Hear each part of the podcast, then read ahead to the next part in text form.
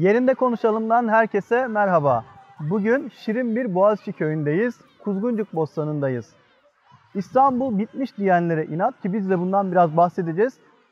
İnat diyorum çünkü yeşil İstanbul Boğaziçi'nde yakalıyoruz. Biz de İstanbul'un yeşilinin izini süreceğiz.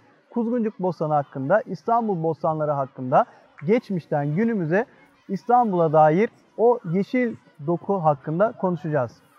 Kuzguncuk Bostanı'ndayız demiştim. Burası yaklaşık 7 asırdır bostan olarak faaliyet gösteren bir yer. Ve zaten gördüğünüz gibi yemyeşil dokusunun yanı sıra yaşayan bir yer burası. Çocuklar, gençler, Kuzguncuk halkı hatta İstanbul'dan gelenler Kuzguncuk Bostanı'nda e, yaz ayını en güzel şekilde değerlendiriyor. Biz hem bostan kısmına hem bu yaşayan e, şehir kültürüne dair yaşayan bölümüne değineceğiz.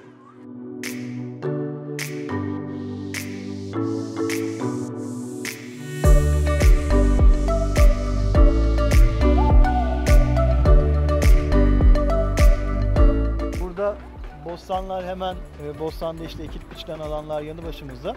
Bunların bir kısmı mahalleliye veriliyor. Yani kura 50 ile kadarı çekiliyor. galiba Evet. ma- mahallede Kura ile çekiliyor. Mahalleli geliyor, başvuruyor burada ve e, kura kendisine çıkan kişi işte burada yeşil soğanlar var, çiçekler var. E, bunlar e, kendilerine ayrılıyor. Bir de Üsküdar Belediyesi'nin burada yaptığı güzel bir şey var. O da şu. Bostanın bir bölümünde çocuk bilgi evlerine, okullara ayırmış. Öğrenciler de geliyor burada. e, zaman zaman toprağı ekiyor, biçiyor. Elleri görüyorlar. değiyor yani toprağa. Evet, bu açıdan çok güzel. E, Türk bahçeleri doğaldır. Boğazın setlerine uyar, e, boğazın kıvrımlarına uyar, topografyasına uyar. Aynı Uygun. Türk evi gibidir. Ama bu tip bir düzende bunu da gözümüz yadırgamamalı. Ama asıl Bostan mimarisinden bahsettik. E, şimdi bugün bu güzel Kuzguncuk Bostanı'nda bize fon oluşturan e, çok güzel e, 200, 300, 400, 500 evler var. Hemen hepsinin cephe genişliği aynı. Burada Kuzguncuk'ta e, belki sen anlatmayı istersin. E, anıt eserlerin e, ve bir arada yaşama kültürüne çok değinen bir şey vardır. İşte kilise, cami, e, sinagog bir arada denir. E, ama aslında burada sivil mimarinin ritimlerinde ve ölçeklerinde e, ve mimarilerinde de çok e, geniş bir alanda neredeyse bu Kuzguncuk dediğimiz tarihi alanın tamamında bu mahallenin hepsinde bir uyum söz konusu. Bu çok kolay başarılı bir şey değil. Burada evet bir arada yaşama kültürü baskın. Daha önceki dönemlerde burada Museviler, Hristiyanlar, Ermeniler yaşıyor. Sonraki dönemde tabii ki Türkler geliyor. Ama şu dokunun korunmuş olması kıymetli. Ee, hep Kuzguncuk'la alakalı bilgi verilirken söylenir ya cami ve kilise yan yana. Aslında bu nasıl yan yana o, onun hakkında bilgi verilmiyor. Orada şöyle güzel bir detay var. 1950'li yıllarda Kuzguncuk'ta Müslümanlar da yerleşmeye başladığı için bir büyük camimiz olsun hani biz de rahatça camiye gidelim diyorlar. O zaman Surp Kirkolü Savuriş Ermeni Kilisesi kendi bahçesinden bir bölümü e, cami için bağışlıyor. Halktan da yardım toplanıyor, para toplanıyor ve cami ile kilise yan yana oluyor. Cami inşa ediliyor. Zaten Kuzguncuğun içerisinde bir başka e, kilise var. Havralar var. Hı hı. Ve bu açıdan bakınca 90'lı yıllarda dahi, 2000'li yıllarda dahi burada Musevi e, vatandaşlar tek tük kalsa bile yaşıyorlar.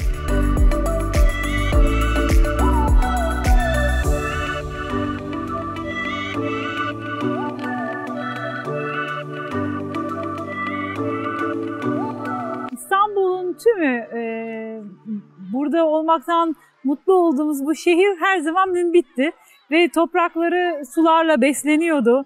E işte sular akıyordu, bir takım böyle bereketli topraklara dökülüyordu, işte vadiler, akarsular.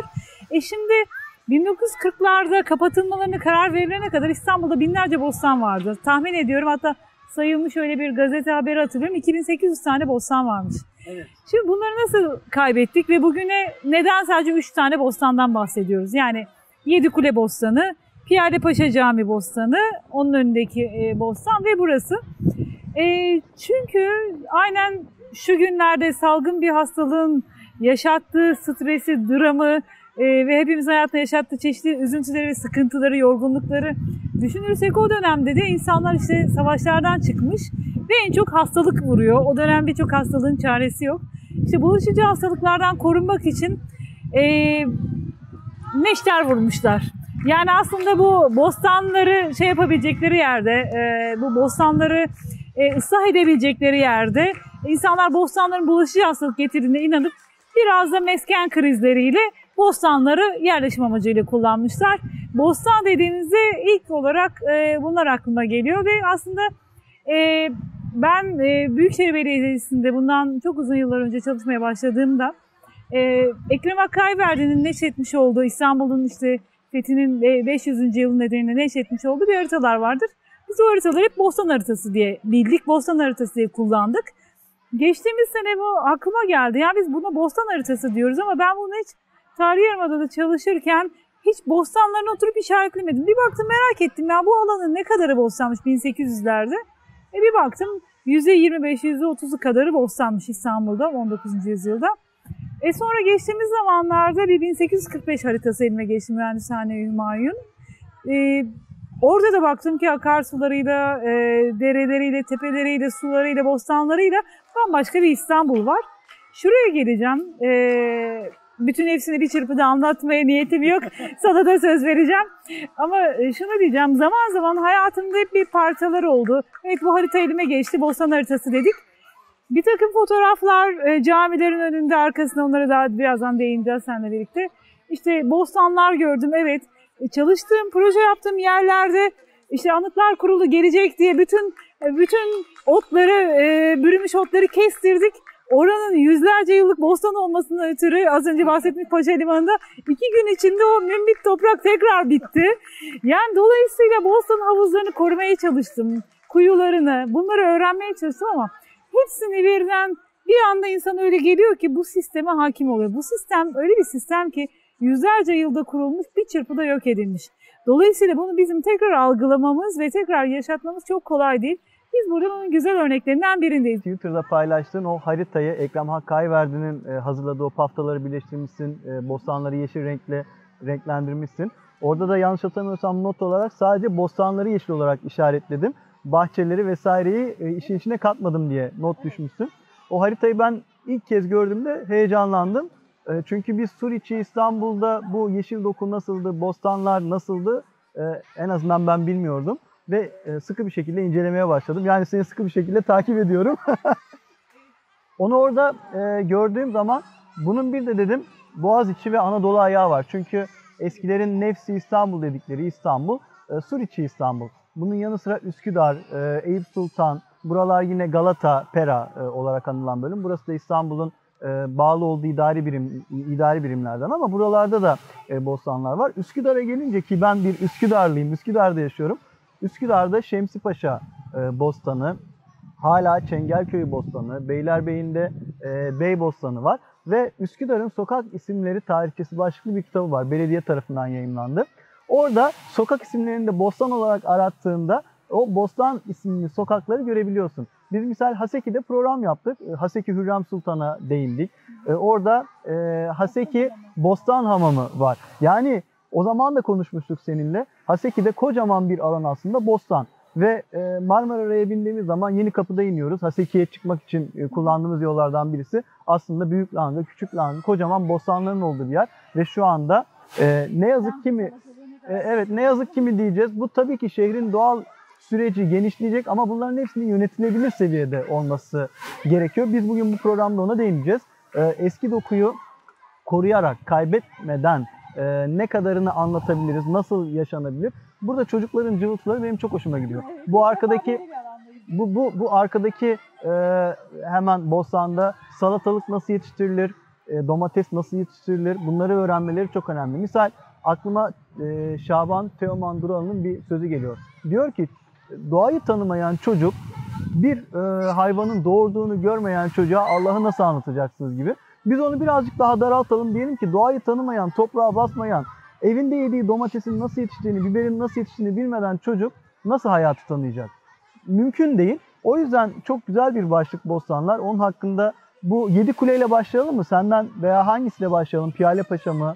Bilgi alalım. Aslında e, önce şunu söylemek istiyorum. İstanbul bir dönemler 1940'lara 50'lere kadar bu e, bostanlar kapatılmaya ve imara açılmaya karar verilene kadar İstanbul kendi kendine yeten bir şehirdi. Bu çok önemli. Çünkü şunu da, şuraya geleceğim. Ee, aslında Topkapı Sarayı geçtiğimiz haftalarda bahsettik. Ee, bir zeytinliğin zeytinlik alanına kurulmuştu ama sonrasında da bu bahçe hüviyetini hiç kaybetmedi. Yani o yeşilin yerine başka yeşil aldık. Kimi çiçek bahçeleri, kimisiyle de bostanlar da o alanda kuruldu. Ee, hangi köşke, hangi çiftliğe, hangi e, yerleşime, konağın bahçesine bakarsak hepsinin bir kendi kendine yettiğini görürüz. Yani Yusuf İzzettin Efendi'nin e, köşklerini çalışırken anladım ki e, Zincirlikuyu'da oturduğu yerde de, köşkte de, şimdi bugünkü yapı meslek lisesi olan yer, Çamlıca'daki köşkünde de, e, Hekimbaşı çiftliği de keza onundu. Her neredeyse evleri ya da Dolmabahçe'deki bugünkü stadın olduğu yer e, onundu. Hepsinde bostan var. Yani e, ona e, her yerden her şey getirilebilir. İstediği an, istediği tazelikte alabilir ama o e, kendi bahçesinde kendi kendine yetecek şekilde şey. Demek ki İstanbul kendi kendine yetiyordu. Taze taze sebzeleri, meyveleri alabiliyordu. Suları vardı, sularını koruyordu. E, biz şimdi hem derelerin üstünü kapattık ekosistem olarak hem bu derelerin döküldüğü bostanları.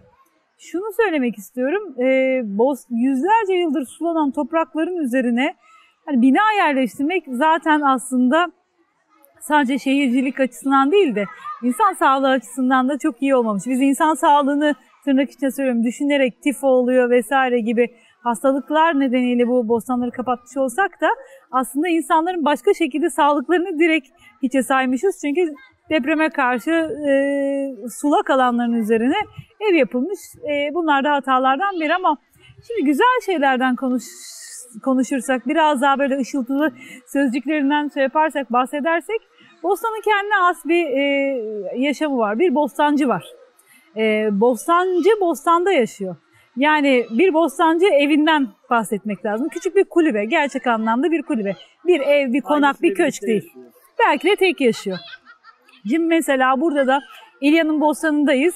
İlya'da e, İlya işte babasından kaldığı söyleniyor buranın. Bu konuda çeşitli rivayetler var buranın sahipliği konusunda ama belli ki yüzlerce yıldır bostan olan bir alandayız. E, derler ki işte İlya'nın böyle tek başına oturduğu tek oda e, bir evi vardı. İşte e, yardımcısının da yardımcısı olan beyefendinin de işte eşiyle birlikte yaşadığı iki oda. Yani çok mütevazi, ufacık iki odalı, üç odalı bir birimden oluşan bir bostancı evi böyle tek katlı. Çünkü onlar dingin ve doğanın ritmiyle yaşayan insanlar. E, ne yapacak? Su geliyor bir yerden. Evet mümbit bir yerde kuruyor. E, de- muhtemelen ki bir dere kenarında çoğunlukla oluyor. Bir e, akarsu e, çevresinde oluyor bunlar. Bir bostan dolabı oluyor. Su dolabı. Yani Norya'da denilen e, Pervitiç haritalarında da Norya olarak aslında gördüğümüz e, izleyicilerimize dönme dolap, suyun dönme dolabı olarak anlatabileceğimiz bir e, su çarkı, dikey su çarkı. Bunlarla da e, çeşitli şekilde e, bahçede suyu sebzelere ulaştırması gerekiyor. Yani bugünkü gibi ya, uzun hortumlar vesaire yok yani sonuçta e, çarklar açıyor ve suyu ulaştırıyor. Amaç bu. E, bostan kuyuları var. Devasa yine işte e, ondan sonra. E, bostan havuzları var. Böyle kendine has bir e, mimari sözlüğü var bostanın. Ve şimdi içinde bulunduğumuz alanda aslında ben gayri ihtiyari bir baktım ama e, henüz tam keşfedemedim. E, çok da pervitiç bu, bu paftayı içeren pervitiç paftası yok maalesef. Kayıp ya da hiç çizilmemiş ya da vakit kalmamış. Zaten pervitiç veya benzeri sigorta haritaları e, yangında e, risk olacak mülklerin haritalarını çizmek için e, yapılmışlar. E belki bostan olan paftayı biraz atladı çünkü burası çok büyük bir bostan. E, ondan sonra bu bostanın yangında sigortalanacak bir kıymeti olmadığını düşünüp bu paftayı atlayıp başka paftaya öncelik vermiş olabilir ve çok kenarından girmiş. Dolayısıyla e, şuna geleceğim buradaki e, su çarkı, kuyu, havuz neredeydi bunu bilmiyorum. Bu da bir araştırma konusu. Başlı başına İstanbul'da araştıracak, konuşacak çok şey var. E, işte yerinde konuşarak bunları yavaş yavaş keşfetmeye çalışıyoruz. Yedi Kule'ye gelirsek orada tabii Abdülhamit albümlerine de girmiş su çarkları oldukça mevcut. E, suru besleyen, surun hemen dibinde aslında eski e, bu hendeklerin doldurulmasıyla elde edilmiş. Çok eskiden e, Rum bahçıvanların e, işlettiği, ekip biçtiği, sonrasında onlardan el almış bizim benim hemşerilerim, e, yani annemlerin, babalarımların hemşerisi Kastamonular, Cideliler bahçıvan. Bahçıvan deyince de hemen şuna geleyim. e, bir e, acı e, bir gerçek. E, gazete haberlerini bostanlar için takip ettiğimde e, bir baktım işte bir dönem Bahçıvanlar Cemiyeti var ve bunun binlerce üyesi var İstanbul'da. Şimdi bahçe, bahçe kalmadığı için İstanbul'da, bahçe de ufak bağ demek, minik bağ demek. Ee, bahçe kalmadığı için, bağ bahçe kalmadığı için İstanbul'da bahçıvan cemiyeti yok şu anda. Yani 1940'larda olup binlerce üyesi olan şey, şimdi bostan ve bahçe e, kültürü çok kişiye özel, çok özel konutlarda yaşadığı için bunların bir birliği de yok maalesef. E, dolayısıyla bu kültüre ait bostancı, bahçeci vesaire e, bostan havuzu, suyu derken e, hep üstünü örtmüşüz ama ben e, İstanbul'un bir ekolojik restorasyondan bir şekilde bir zorunlulukla tekrar geçeceğini ve bunları tekrar yaşatacağımızı düşünüyorum. İstanbul e, bir açıdan gelişiyor, e, hataları bir şekilde gideriliyor, örtülüyor. Diğer açıdan var olan güzellikler zaman zaman e, daha başka amaçlarla diyelim tırnak içerisinde ortadan kaldırılıyor. Misal 1900'lü yıllarda biliyorsun e, İstanbul'un siyah beyaz birçok fotoğrafı çekilmiş. Bunların içerisinde Boğaziçi fotoğrafları da var. O Boğaziçi fotoğraflarını dikkatli bir şekilde incelediğimizde aslında Boğaziçi'nin yeşil bir Boğaziçi olmadığını görürüz. Cumhuriyet'in ilanından sonra birçok yerde ağaçlandırma seferberliği başlatıldı ve şu an Boğaziçi'nde geçerken bu koruları görüp ah ne kadar güzelsin İstanbul da ah ne kadar güzelsin Boğaziçi diyoruz. Halbuki e, Keltepeler ağaçlandırıldı. Misal benim en e, iyi hatırladığım Uryanizade hemen bulunduğumuz yer e, Kuzguncuk. Biraz daha ilerisinde Nakkaştepe'nin ağaçlandırılması kel bir tepe. E, yemyeşil bir Neden doku. kel olduğunu biliyor musun peki tepelerin? Yok. Nedir? E, tabii yani e, iskan edilmediği e, için de bir sebep olabilir. Zaten çünkü Türkler genelde e, bu tip değil kapalı mahallelerde kendi ekosistemlerinde oturuyorlardı. Boğaz yakın zamana kadar köydü 19. yüzyıla kadar ama asıl sebebi hamamlar için gereken odunlar İstanbul'un ormanlık alanlarından kesiliyordu ve muhtemelen e, İstanbul'un birçok e, ormanının e, kıyımı bu hamamlara odun ihtiyacı karşılamak için yapılıyordu. Ama Cumhuriyet'in ilanından sonra buralar yeşillendirilmiş, yeniden hepimizin nefes alabileceği yerler haline getirilmiş. Yine Bostanlara dönecek olursak biz Mayıs ayındayız. İstanbul'un kurucusu diyelim Büyük Konstantin Mayıs ayında başkent olarak ilan ediyor ve sonrasında surlar birazcık daha ileri e, inşa ediliyor derken 400'lü yıllarda tekrar surlar inşa ediliyor. O Yeni Kapı tarafından, pardon Yedikule tarafından e, Ayvansaray'a kadar inen sur hattı boyunca bostanlar e, zaten kurulmuş durumda. Hatta Theodosius, İmparator Theodosius döneminde e, burada e, toprakta işte meyve sebze yetişecek olanlar, bostancılar aynı zamanda bu surların bakımıyla da ilgilen, ilgilenecekler diye bir madde konulmuş. E, ben de bir çalışmada buna rastladım. Hani zekice bir hamle diyebilirim. Çünkü hem oradan ekmek paranı kazanacaksın hem de ekmek paranı kazandığın yeri koruyacaksın. Sonraki süreçte Evliya Çelebi bu İstanbul'un yeşilinden, bostanlarından bahsediyor. 1700'lü yıllarda bir kefalet defteri var.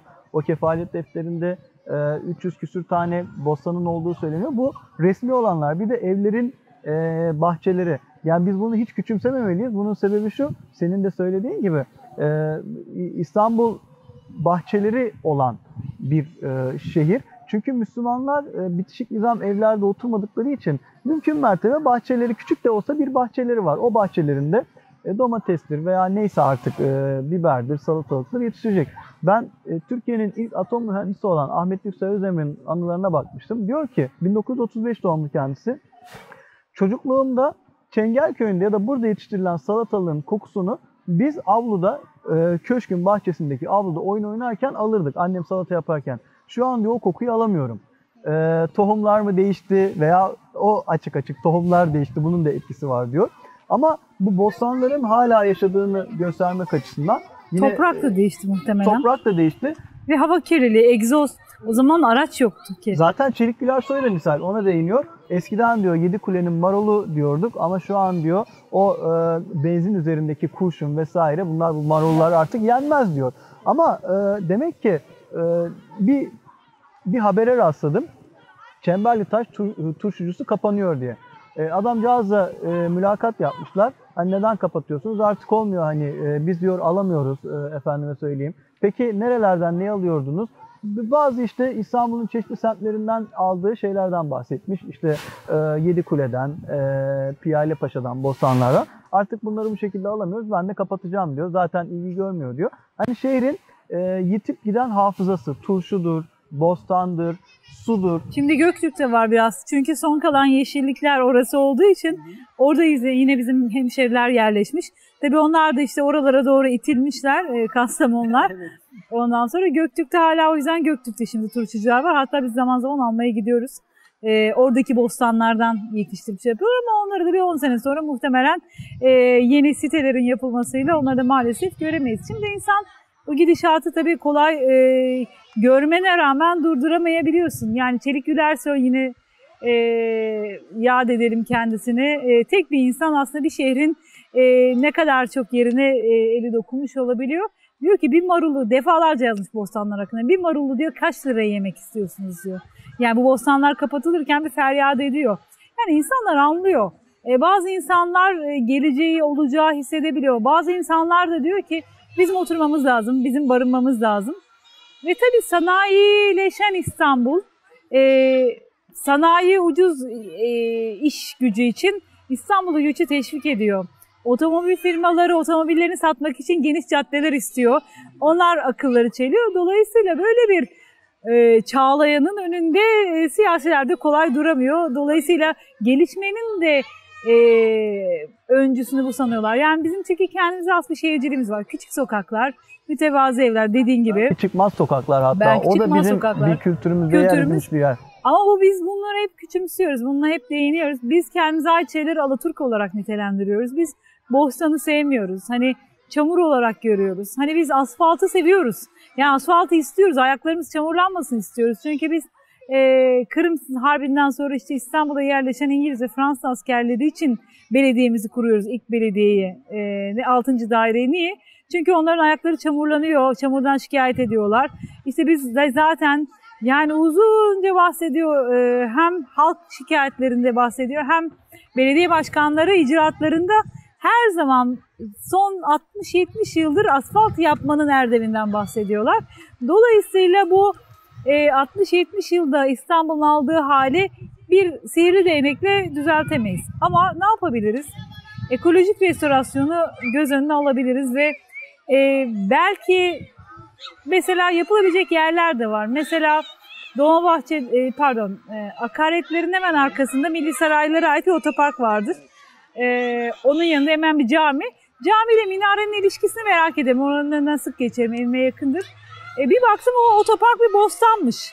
Ondan sonra bir bakıyorsun Beşiktaş gibi bir merkez çok yakın zamana kadar yeşil alanmış.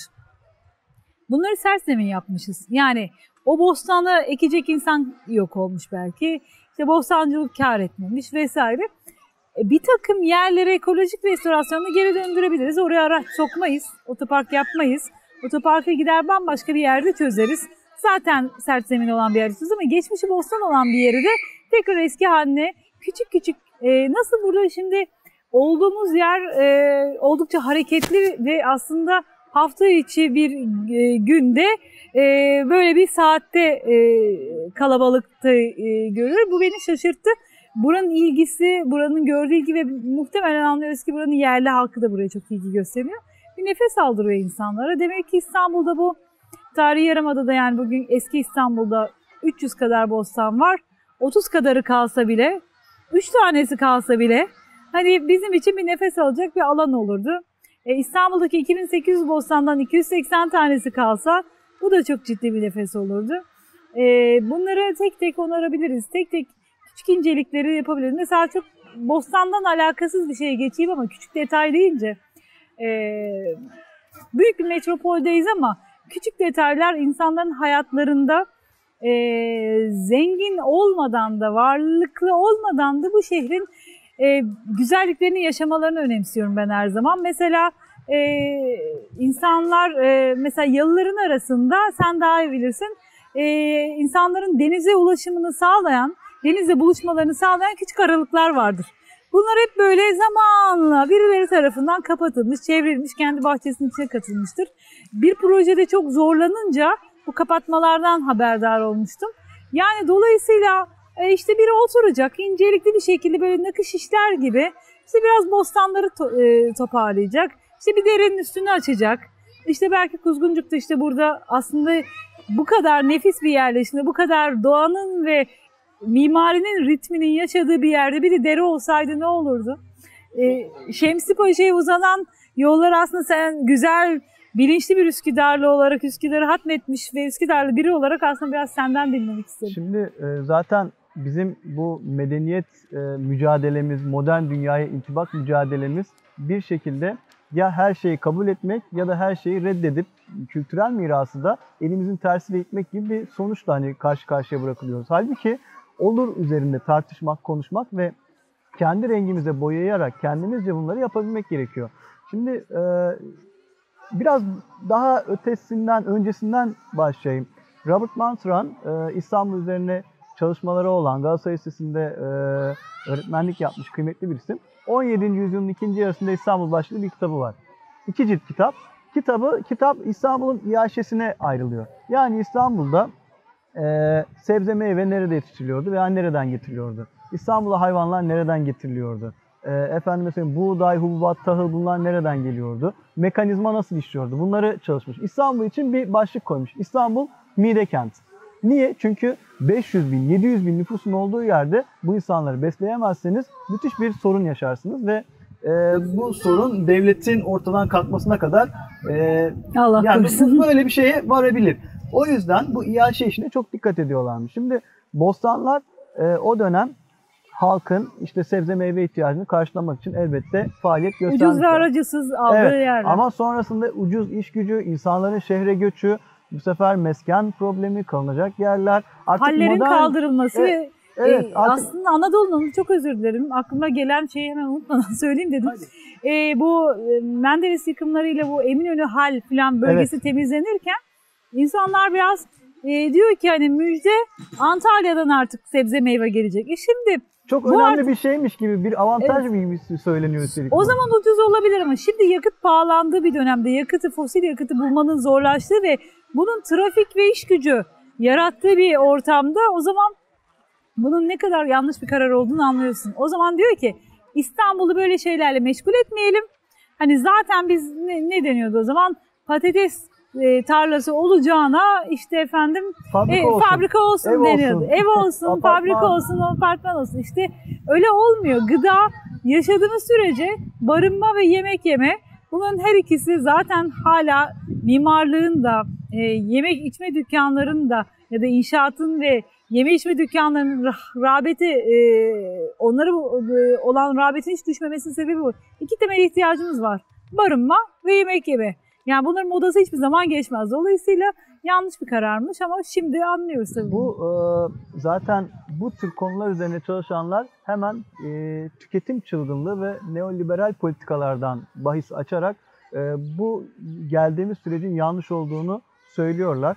E, İstanbul'da e, semtleri koruma adına mahalle bilinci e, ayağa kalkmış durumda. Mahalleli bir araya geliyor. Aslında bu misal bizim çocukluğumuzda okuduğumuz özellikle muhafazakar e, kişilerin yazdığı mahalle kültürü, mahalleli birbirini tanır, mahalleli birbirine destek olur, mahalleli birbiriyle kol kola girer, çocuklarını tanır, e, yaşadığı mahalleyi korur vesaire vesaire. Bunu biz Kuzguncuk'ta görüyoruz. E, Perihan abla hatırlıyorsun 80'li yıllarda 80'lerde Perihan abla semt dokusunu anlatıyordu burada ve sonrasında zaten bir adeta doğal plato oldu, set oldu Kuzguncuk. Ve 1960'larda İngiltere'de bir soylulaştırma kavramı çıkıyor. E, root glass bu kavramı e, kullanıyor. İşçilerin evlerinin daha şehir merkezindeki işçilerin evlerinin daha üst gelir grup mensuplarına e, gidecek şekilde modernize edilmesi. Şimdi İstanbul şöyle bir e, hemen hatırlayalım. Ortaköy. Büyük bir karmaşa. Ortaköy ile Kuzguncuk karşı karşıya. Kuzguncuk halkı, mahalleli eğer önlem almasaydı, bu ölçüde birbiriyle münasebetli olmasaydı belki Kuzguncuk da Ortaköy gibi olacaktı. Bunu ben bir Üsküdarlı olarak istemezdim açıkçası. Neden? Bu yeşil doku içerisinde olmak bana huzur veriyor. Ve sadece burası Bostan değil. Bizi isteyenler hani burayı Bostan olarak düşünmesin. İnsanlar bu yeşil dokunun içerisinde geziyor. İkincisi iletişim halindeler. yaz ayında misal bu Kuzguncuk Bostanı'nda e, sinema, yazlık sinema gösterimi oluyor. İnsanlar geliyor, bulunduğumuz yerde oturuyorlar. Birlikte film izliyorlar. çayını kahvesini alan gelen veya birbirleriyle işte sarması, böreği, e, dolması ikram edenler ya bir sosyalleşme ortamı. Çünkü artık şehirde insanların birbiriyle iletişim kuracağı yer kalmadı. Şimdi düşünüyoruz Sultanahmet'te geziniyorsunuz. Sultanahmet'te Cedid Mehmet Efendi Medresesi var. Ben bunu Twitter'da da birkaç kez paylaştım. Yani dışarısında e, büyük bir karmaşa, milyonlarca insan akıyor ama bir adım içeri girdiğinizde çay içiyorsunuz, kahve içiyorsunuz, kimse yok, hoş bir müzik, enstrümantal bir müzik ve o serinlik çarpıyor ama. Evet. Serinlik çarpıyor niye? İşte o da doğal malzemenin getirdiği o taşın ve muhtemelen ki merkezindeki suyun yarattığı serinlik birdenbire bambaşka O bir dünya. gölgede zaten evet serinliyorsunuz. Bu bostanda da insanlar bir araya geliyorlar. Ne yazık ki İstanbul'da insanların bir araya geleceği, oturacağı e, yeşil bir doku içerisinde keyifle sohbet edeceği, çay içeceği, eğleneceği alan kalmadı diyebiliriz. Özellikle su için, su içi için. Meyveyi dalından olursak- yemek çok mümkün değil. Tabii ki. Misal güneyde, ben Adana'da yaşadım. Ee, güneyde, Adana'da ve güneydeki şehirlerde refüjlerde portakal mandalina ağaçları vardır. Araçlar her iki taraftan geçer gider ama orada portakal ve mandalinalar vardır. Onlar yetiştiği zaman pek de öyle rastlamadım onu koparan dalında ya da sokakta cadde kenarındaki ağaçlarda. Bazen ben gittiğimde aa şunlar olmuş şöyle alalım nasıl olsa e, mirim Göz hakkı var. alalım diyoruz. Yani soyup yiyebiliyorsunuz. İstanbul'da çok az yerde e, o incire rastlayabiliyorsunuz. Haluk Dursun Hoca rahmetli analım e, mevsimi geldiğinde e, Trabzon hurmasını bana ilk getirene müthiş muhabbet duyarım derdi. Trabzon hurması da bu Boğaz hattı üzerinde yetişirdi. Şimdi Boğaz hattı üzerinde Arnavutköy'ünden diyelim e, Büyükdere'ye giderken ya da Kuzguncuk'tan Çengelköy, ilerisi Kandilli, e, Sarı, e, Beykoz'a giderken küçük küçük manavları görürsünüz. Yani Çengelköy Bostanı, Çengelköy Bostanı olarak yaşamıyor ama yeşil bir doku var. Sera e, yetiştiriciliği yapılıyor. Orada meyveler çıkıyor. Adeta dalından al- alınmış gibi hemen orada taze taze ikram ediliyor. Renklerine zaten baktığınız zaman kıpkırmızı domatesler. Yaz ayında o küçük e, salatalıklar ya da elması, armudu vesaire bunlar yetiştirilmiş konuluyor. Hemen dalından getirmiş alıyorsunuz. Bunun daha güzeli onu dalından kendinizin alması. Hani bu boğaz hattı üzerinde bunun yaşaması bizim Reşat Ekrem Koçu'nun deyişiyle o şöyle söyler hep. Şehir kütüğüne kaydedilmesi gereken bir bilgi olarak bunu gördük. Biz bu bilgiyi böyle kaydetmeliyiz. Bostanlar o başlıklardan. Peki İstanbul ve Bostan'la ilgili izninle başka bir şeyden bahsedeyim. Boğaziçi'nden çok vurgu yaptık çünkü. Ee, eşim bir opera sanatçısı. Ee, ben bu bostanları yazdığım gün e, hararetli olarak hani de tek başıma Twitter'da çok oyalanıyormuşum gibi görünmemek için konudan onu da haberdar ediyorum. Dedi ki ya ben Fransa'da Paris'te bir şey söylerken dedi Bostancıbaşı aryasının dedi notalarına erişmiştim. Dur dedi bir ona bir bakayım arşivime dedi. Sonra yanılmıyorsam André Campa'nın e, bir Fransız bestecinin e, Bostancıbaşı aryasını e, dinletti bana. E, biz bunlardan çok haberdar değiliz. Biz hani e, barok operanın ya da e, birçok ünlü e, Mozart gibi, Beethoven gibi, Rossini gibi e, ünlü bestekarların operalarında ve senfonilerinde e, bize çok değindiğini pek bilmeyiz. E, işte kiminde mehter alıntılanır. Çünkü Türkler her zaman bir ilgi konusudur ve merak konusudur. Dolayısıyla başka uluslara yer verilmediği kadar hatta hiç kimseye nasip olmayacak kadar Türklere dair eserler mevcuttur. Bunların içinde ilginç olan bir meslek dalına dair bir aryanın yapılmış olması. Bostancıbaşı kimdi? E, İstanbul'a girişin e, denetlendiği yer bir kere Bostancıbaşı Karakolu ve e, bugünkü Bostancı semti de aslında Oradan Bo- geliyor. evet oradan geliyor. Şimdi maalesef o taş köprü İstanbul'da nasıl Çinili Köşk kendi mimari stiline göre tek örnekse İstanbul'da o köprü de İstanbul'da Anadolu'da benzerlerini gördüğümüz o taş köprülerin tek örneğidir. Ee, şuna değineceğim. Bostancıbaşı e, saraya ait bağ ve bahçelerin, bostanların bakımından sorumluydu. Ama aynı zamanda bugünkü Boğaziçi İmar Müdürü gibi biriydi. Yani bu Boğaz çevresindeki imarı da onlar veriyordu. Ve burada kimlerin yaşadığından hep haberdarlardı. Rehber. E, rehber. Evet şimdi bizim bugünkü isimlendirmeyle Bostancıbaşı defterleri adını verdiğimiz defterler var. O dönemdeki adlarını bilmiyoruz ama bunlardan birkaç tane var. Ee, yanılmıyorsam 10-13 tane var. Ee, yanılıyor olabilirim bunu düzeltmek lazım. Ama hani yüzlerce defter yok elimizde. Ee, şimdi bunlarda neler var? Şimdi nasıl tekneleri görüyoruz Boğaz'da. İşte bu bilmem kimin evi, bu bilmem kim starın evi, bu bilmem iş adamının evi filan falan iş insanının evi diyorlar. Eski dönemde de sultanın kayığına binme onuruna sahip olan bu üst düzey görevli e, sultan e, sultan bu kimin yalısı, bu kimin bahçesi diye sorduğunda onlara cevap verebilmek için Defter bir tutuyor. defter tutuyor. Muhtemelen ki bu bir e, yardımcı olan kopya çektiği bir defter. Nasıl biz dersimize çalışıyoruz, her zaman bir notlarımızı karıştırıyoruz. O da bir not tutuyor. Tabii yine her zaman olduğu gibi bir not defteri bile olsa bunlar da süslü ve güzelce yazılmış defterler. E, dolayısıyla biz bunlara ilişkin bunları okuduğumuz zaman aslında ciddi de bir e, kafaya takıp saptamaya girişsek e, şu anda tabii parselasyonlar kısmen değişmiş olmalı ama o yüzyıldan bugüne her zaman bir şey değişir İstanbul'da. E, hangi yüzyılda, ha, nerelerde nasıl mülklerin el değiştirdiğini de e, Takip takip, edebiliriz bu Evet. defterlerden. Kayıp olanları arayabiliriz. Çünkü e, her an bir şeyler değişiyor. Mesela e, Selman Can Hoca kaplumbağa terbiyecisine ilişkin Osman Hamdi Bey'in de e, esin kaynağının e, bir Fransız mecmuası olduğunu söyleyen bir makale okumuştum. E, Selman Hoca bunu benim paylaştığımı gördü. Üstelik bunu Osman Hamdi'nin yakın olan çok da önemli bir akademisyenimiz paylaşmıştı e, o makaleyi ama o çok e, özenli ve bilimsel bir makale. Ciddi bir e, akıl yormuş orada. Sonra Selman Hoca tabii e, Nurhan Atasoy Hoca'yla Topkapı Sarayı'nda birlikte çalışmış olmanın, e, yayınlar için birlikte çalışmış olmanın verdiği bir görgü ve bilgiyle hemen hafızasından bize oradan bir kaplumbağa çobanının e, bir görselini paylaştı 17. Ben de yüzyıl gördüm sonuna onu. Çok güzel bir E bilgi. şimdi o zaman şunu söyleyeceğim. Hala bir şeyler keşfediyoruz. 100 milyon belgemiz var. Bizim hala araştıracak e, çok detayımız var. E, bu Bostancı başına dair bir aryayı yüzyıllarca burada çalmamış, dinlememiş olabiliriz. Belki Sultan'da sunulan bir e, işte diyelim ki 2. Abdülhamit'e Yıldız Sarayı'ndaki sergilenen operetlerin birinin içine belki seslendirmiştir ama onun dışında biz bu aryayı bilmiyoruz, Ben de seslendirmiyoruz. kez senden duydum, bilmiyordum. Ama tabii hani Bostancıbaşı kimdir, nedir bunlara hep değiniyoruz. Mesela sarayın içerisinde de bostan var demiştik.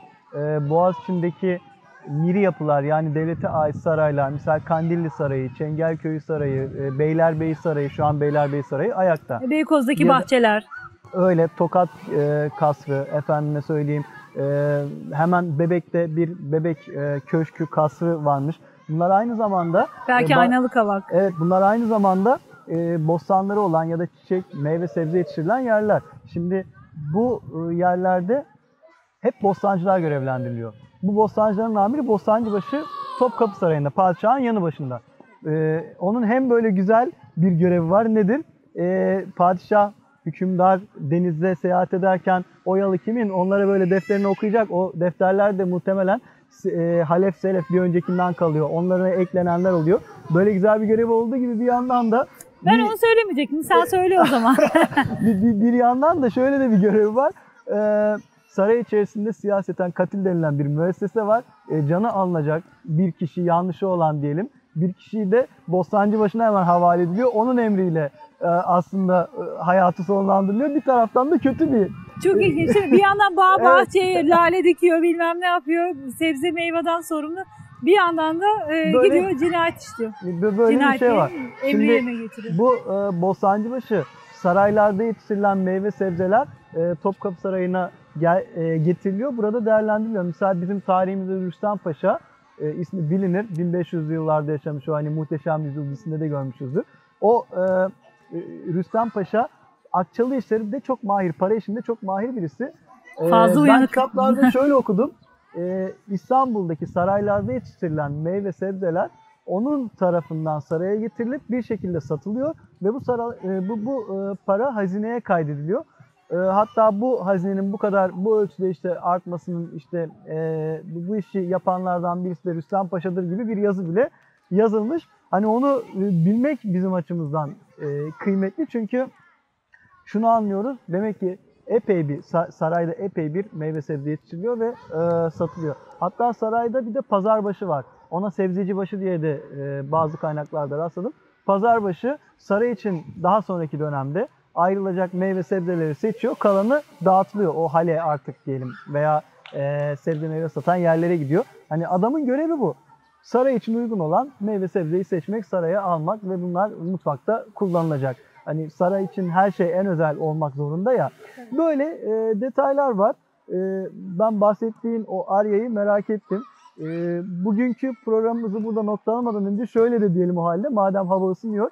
Bu Bostancıbaşı'nın izini takip edip biz bir boğaz içinde tekneyle bir e, seyre çıkalım. Hem de izleyenlere birazcık yalı kültüründen daha sonraki programlarda Boğaziçi'nden bahsedelim. Nasıl olur?